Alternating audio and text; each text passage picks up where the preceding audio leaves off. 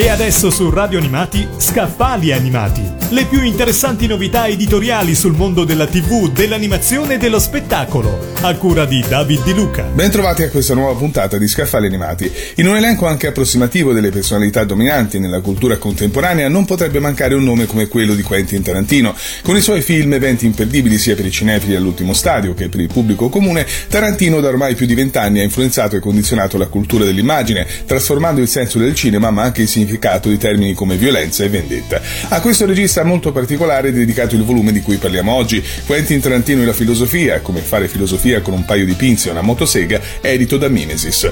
Il cinema, ma anche la cultura pop e la cultura più generale, non sarebbero gli stessi senza i film di Tarantino. Il segreto sta nella sua firma sempre riconoscibile, nella sua incredibile conoscenza della storia del cinema, unita alla voglia di stupire sempre lo spettatore. I filosofi quindi non potevano fare a meno di trattare un autore così significativo nel cinema come nell'arte in generale.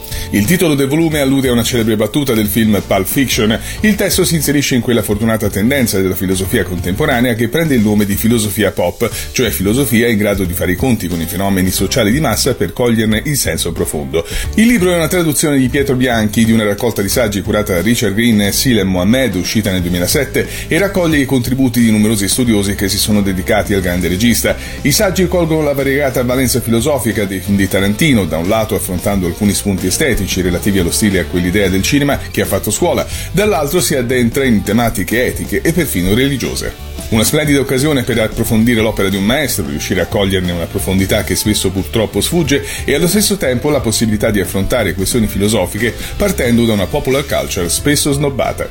Abbiamo parlato di Quentin Tarantino e la filosofia, come fare filosofia con un paio di pinze e una motosega, edito da Mimesis. Avete ascoltato Scaffali Animati le più interessanti novità editoriali sul mondo della TV, dell'animazione e dello spettacolo, a cura di David Di Luca.